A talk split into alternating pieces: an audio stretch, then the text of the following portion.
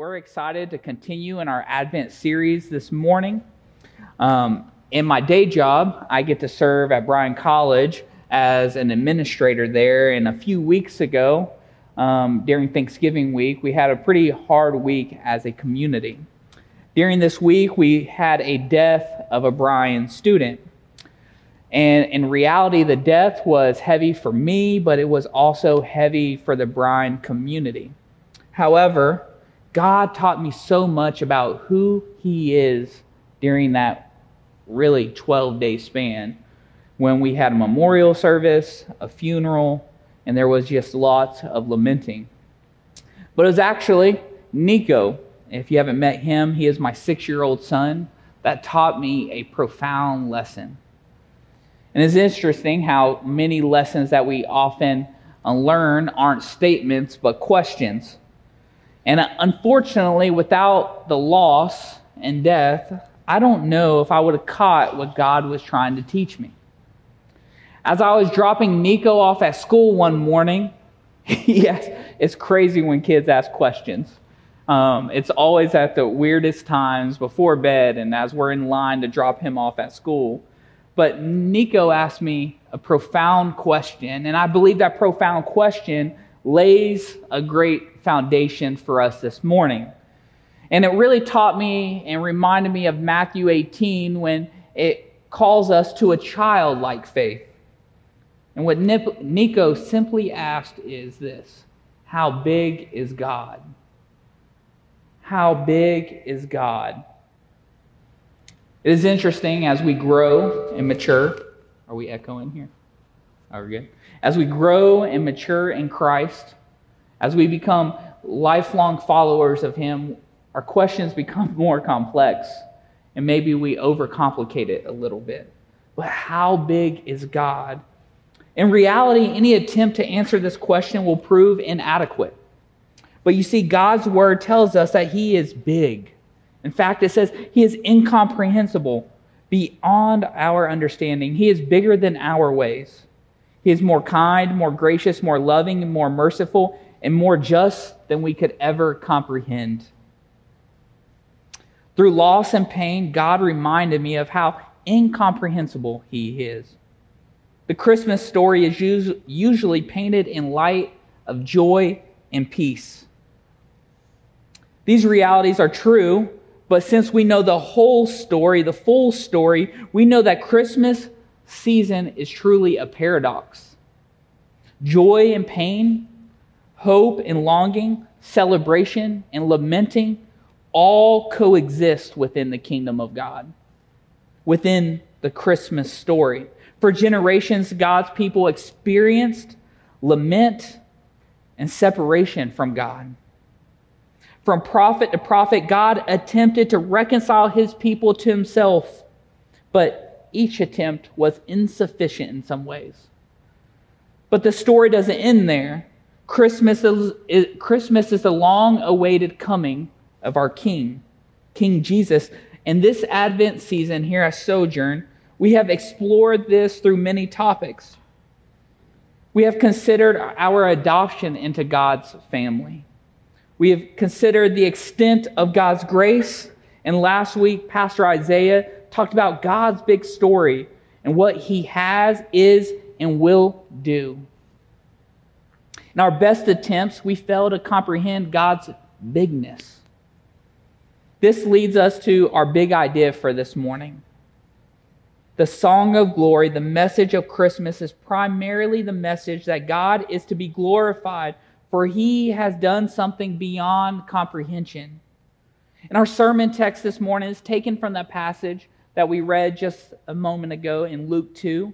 And we're going to be looking at Luke 2:14, where it says, "Glory to God in the highest heaven and peace on earth to people he favors." And we're going to look at what God has done and we will explore three responses for each one of us this morning. Three responses for us as a community this morning. Humble submission, unhindered worship, and embracing unmerited favor, humble submission, unhindered worship, and we will look at embracing unmerited favor. humble submission. There's something mysterious and completely incomprehensible about what God is doing by sending his son himself as a baby to us.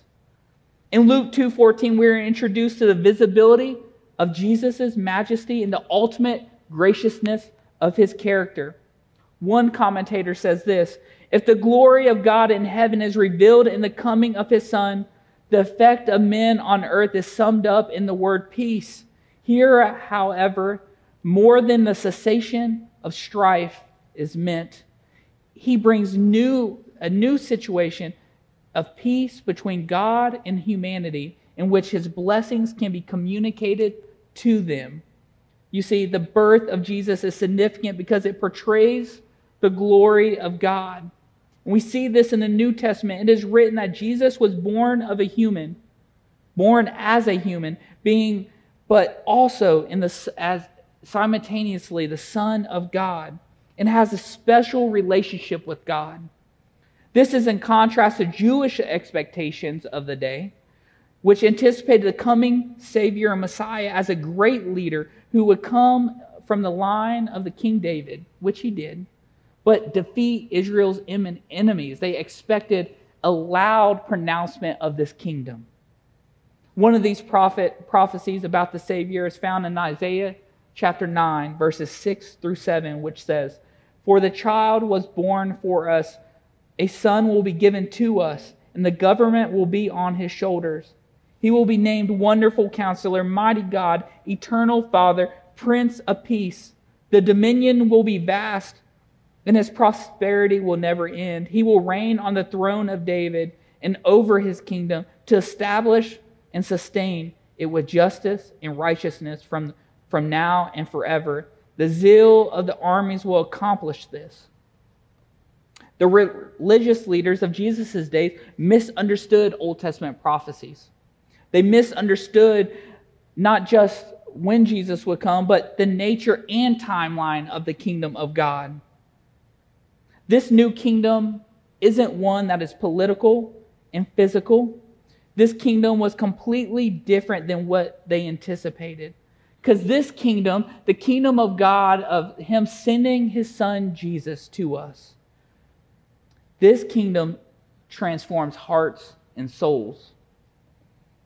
It changes everything. And many of you can share of that transformation in your life and proclaim that. If, in, if visible in any way, it is through those that are called sons and daughters, each one of you. Because the Spirit of God dwells in us, we are God's ambassadors in this kingdom. The way in which God, who, divi- who is divinely sovereign, has decided to send his son to come as a lowly baby, born in a manger, completely disrupted religious expectations. As Christians, we celebrate the birth of Jesus, the coming of our long awaited Savior, but it also reminds us of his ultimate sacrifice. We can't embrace the fullness of God's glory without the death of Jesus. You see, the birth of Jesus isn't the full story. This story continues with the death of Jesus on a cross. Philippians 2, verses 5 through 8 say, Adopt the same attitude as uh, of Christ Jesus, who existing in the form of God did not consider equality with God as something to be exploited. Instead, he emptied himself by assuming the form of a servant not just a servant, a baby, taking the likeness of humanity. And when he had come as a man, he humbled himself by being completely obedient to the Father's plan to the point of death, even to death on a cross. You see, Jesus' humble submission to the Father's plan disrupted, disrupted everything and disrupted the religious expectations. And we experience the same disruption, don't we? As a Savior that quietly enters the world without recognition, further introducing himself to the majesty, us, us to his majesty and graciousness. You see, we're not all that different from the religious leaders of Jesus' day, are we?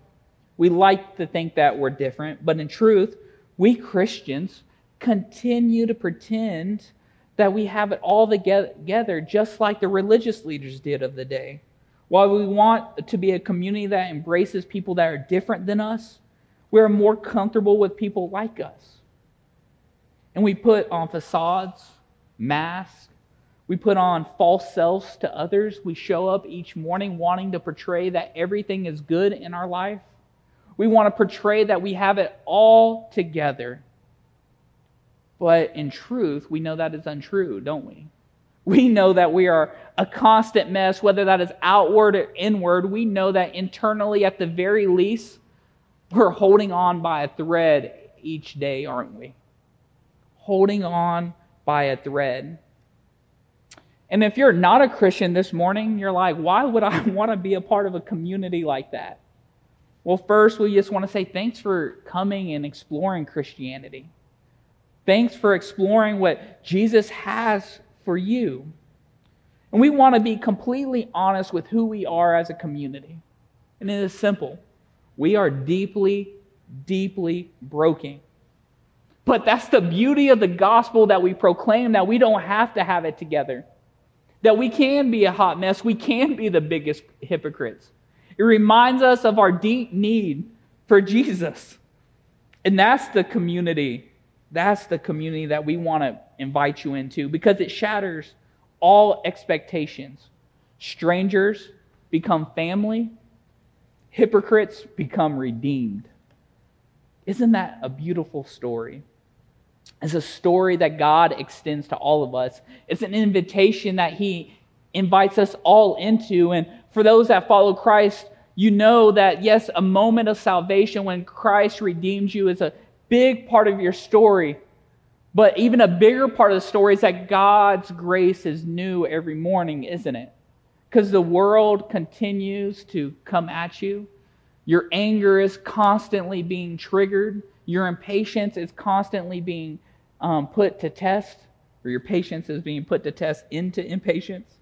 Friends, what God has done is and is doing through the Advent season doesn't fit into any sort of clear framework that we expect. But the scriptures give us clarity. The scriptures speak to us about who God is and what He has done for us. But even in the scriptures, we all know there's still a level of mystery when it comes to this kingdom because it shatters all expectations. And this mystery can do one of two things. This mystery could maybe push you away from God because it's mysterious. It doesn't fit into your box, your framework. But what I believe that this mystery should do should draw us to God. It draws us to a God that is bigger than us. He calls us to humble submission to Himself. And this humble submission is one of faith, not of blind faith, but of faith. Scriptures take away anything that is blind and makes it mysterious to us. And God gives us enough clarity that we can come to Him in faith, even though there is a mystery. And God calls us to humble submission in the same way. What God is doing in the sending of His Son as a baby is completely incomprehensible. We are called to respond in humble submission, which is modeled through our Lord Jesus Christ, isn't it?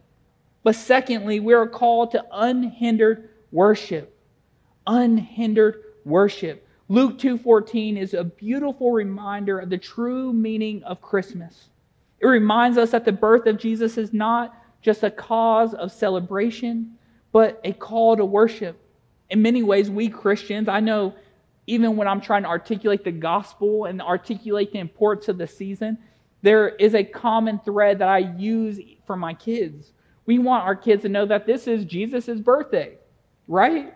But in some ways, we minimize the significance of the coming of Jesus when we categorize it as a birthday celebration.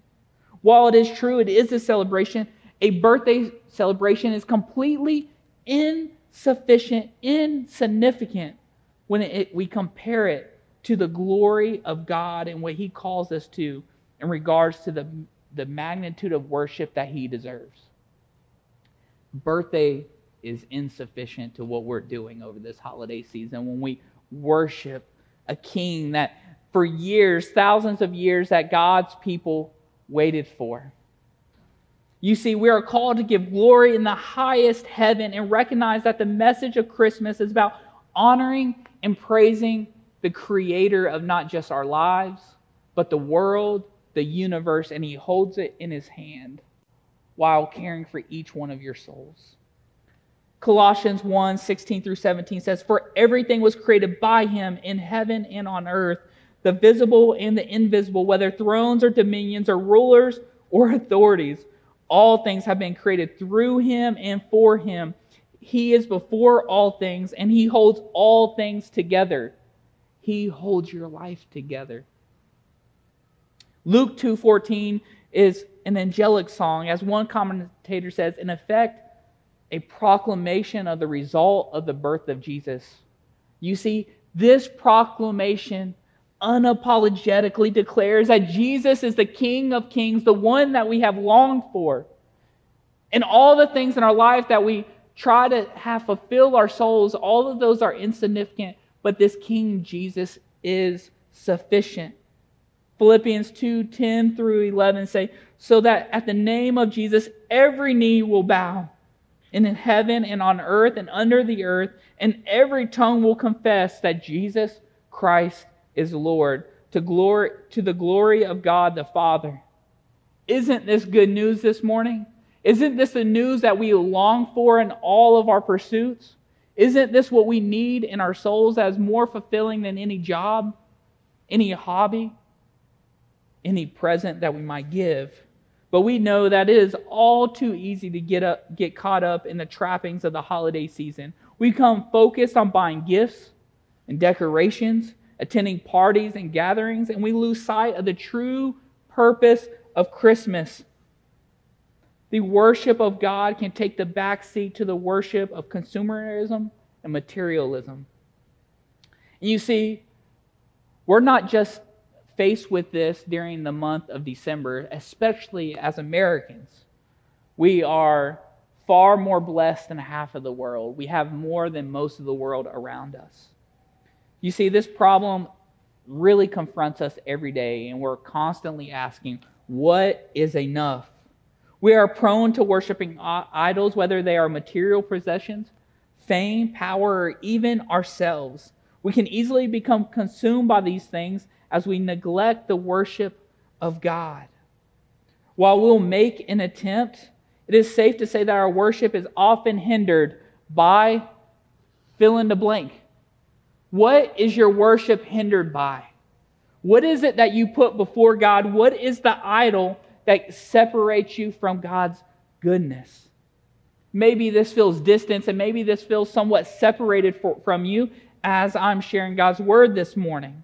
But if we're all honest, we could easily fill in this blank, couldn't we? I know I could. I find so much security in just my home.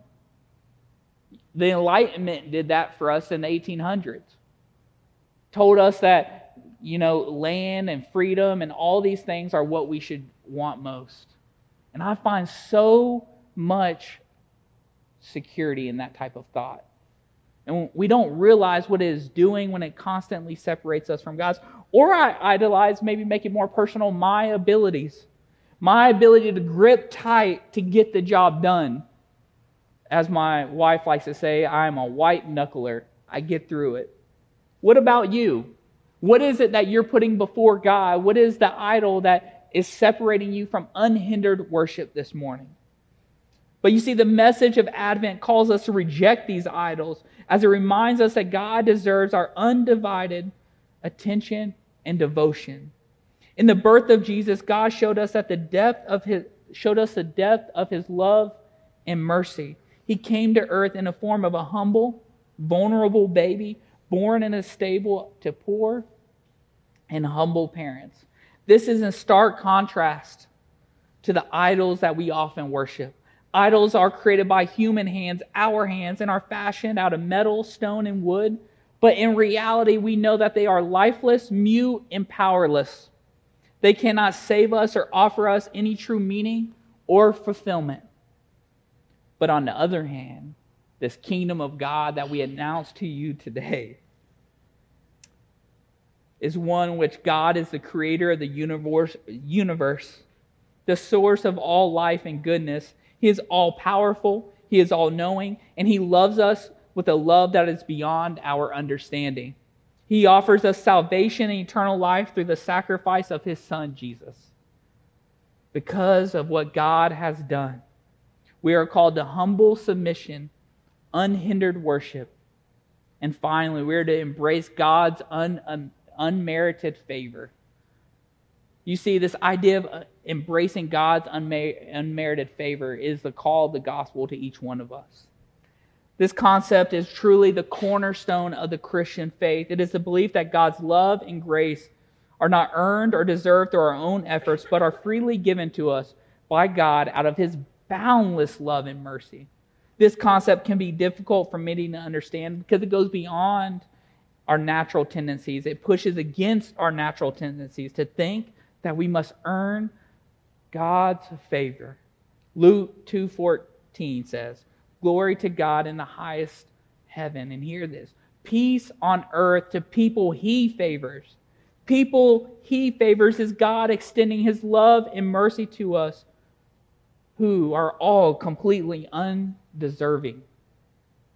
The truth is that God's love is not conditional on our performance, performance or worthiness. In fact, it is because of our unworthiness that God's love and grace are necessary and valuable. Necessary and valuable. And Paul proclaims this in Romans 3 23, 24. For all have sinned and fall short of the glory of God they are justified freely by the grace through the redemption that is in Christ Jesus. Embracing God's unmerited favor means recognizing our own sinfulness and salvation and then trusting in God's promise of forgiveness and eternal life through Jesus Christ. It means letting go of our pride and self righteousness. It means humbly accepting God's grace as a free gift. It means abandoning, abandoning our own efforts to earn God's favor and instead rely on the finished work of Jesus on the cross. But can I be honest? I wrestle so much. I wrestle so much with this. I wrestle with whether or not God's grace is truly sufficient for me. Maybe you've been there. Can God truly redeem? Does He know what I have done? Does He know my past? Does He know all that I've done? Not and here's the reality He doesn't just know your past, He knows your future, and He loves you anyways. Because even with our lips, we proclaim God's goodness, but we turn around and we sin against Him. And I wrestle so much with this. My weight, the weight of my sin and failures are heavy. I am my biggest critic. Maybe you can relate to this this morning. And what I want to remind you of is not just of God's graciousness, but also God's patience with you. God's patience with you, and hear that with you. He walks with us and He meets us. And He wrestles with us at every big question. And in fact, God is the author of every big question, and He invites each one of them. He invites you with all your questions and all your doubts to His throne, and His throne and His word is sufficient. And I am confident in the word and the power of the Holy Spirit when you come to Him humbly. When you come to Him with your hands wide open, you will not, you will not be disappointed in the God that you meet. You see, embracing God's unmerited favor is not just a one time event, it's a lifelong journey, journey of faith and surrender. It means seeking God's will and guidance and trusting in His promises. Even when things are difficult and uncertain.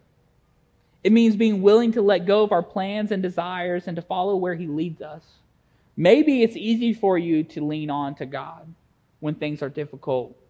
Maybe for you, it's that you don't lean and pursue God when things aren't difficult. Maybe things are going well and you think you have it all together. So, for us, I want to encourage you in three ways and how you can embrace God's unmerited favor today and every day. First, God calls us to pray for those that are sons and daughters. Praying is a consistent way to submit ourselves and remind ourselves of God's favor on us, to remind ourselves that God is the ultimate authority of our lives, to have relationship with Him and to commune with Him. And if you're exploring Christianity, hear this God's unmerited favor is an invitation to you today. God is calling you to embrace all of who He is. And I promise you, what is true is that there is nothing in your life that will bring fulfillment. All of those things are temporary. And God knew that, and He is sovereign. And in the brokenness of humanity, in the sin of Adam and Eve, He sent His Son to live a perfect life that none of you could live to die on a cross, die a death, bearing the weight of God's wrath that we all deserve. And in his death, he conquered sin, death, and hell. And now he not only raised from the dead, but sits at the right hand of God and intercedes on our behalf. The invitation is wide open this morning. Will you give your life to Jesus today? Secondly, God calls us to a life of service and to serving. You see, Jesus served us in the ultimate way by dying on the cross. The gospel is both proclamation and quiet service to others. Our legacy should be nothing more but sitting in the shadow of Jesus Christ. We build platforms, we take on jobs, we, t- we, we do all these things to build our own kingdoms. But as sons and daughters, your life should be nothing more but just a reflection of Jesus. And the only way that happens is if you're a constant shadow to Jesus, constantly living in light of his glory, glory and forgiveness means that we shine all, all, all of our success, everything onto him. Thirdly, God calls us to a life of generosity. Extending our generosity through gratitude and thankfulness is a crucial way of embracing God's unmerited favor. When we are thankful for what God has done for us, we can express our trust in Him in a way that can only be done when we completely give all thanks and gratitude to Jesus. And He calls us to extend that to others. Our appreciation and love of the love and grace of God is, yes, personal, but it isn't private. It goes far beyond us. So, will you be generous with gratitude and thankfulness of what God has done and is doing in your life? Because what God has done, we are called to humble submission, unhindered worship, and to embrace his unmerited favor. Sin entered the world when Adam and Eve ate of a fruit from a forbidden tree. But you see, sin and death is conquered by Jesus, who hung on a tree, bearing the full wrath of God on our behalf. And that's the good news of the Christmas season. You see, we can't have the fullness of God in just the birth of Jesus, but we see it in the death of Jesus. So here at Sojourn, we embrace both. It is the foundation in which we stand. It is the reason that we exist in Hill City.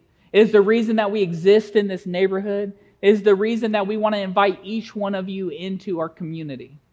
A community that breaks down all walls and barriers. It brings people from different backgrounds, different cultures to one place with one commonality.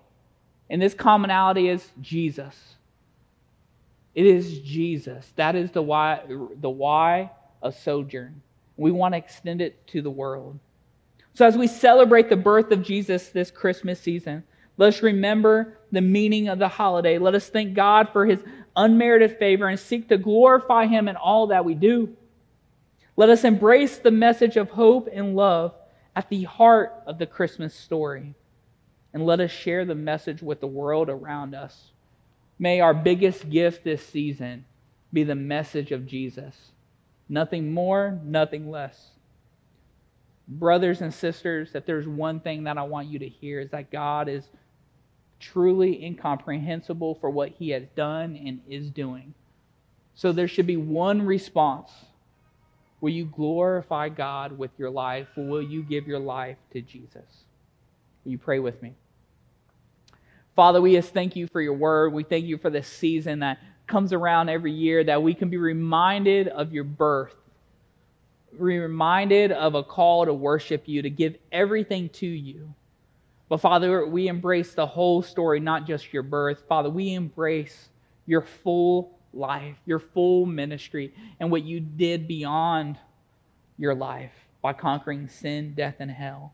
Father, may we be a community. Father, may we be a community that truly submits to you in all humility. May we be a community that worships you and puts our idols to the side. Father, may we be a community that exalts your unmerited favor. Amen.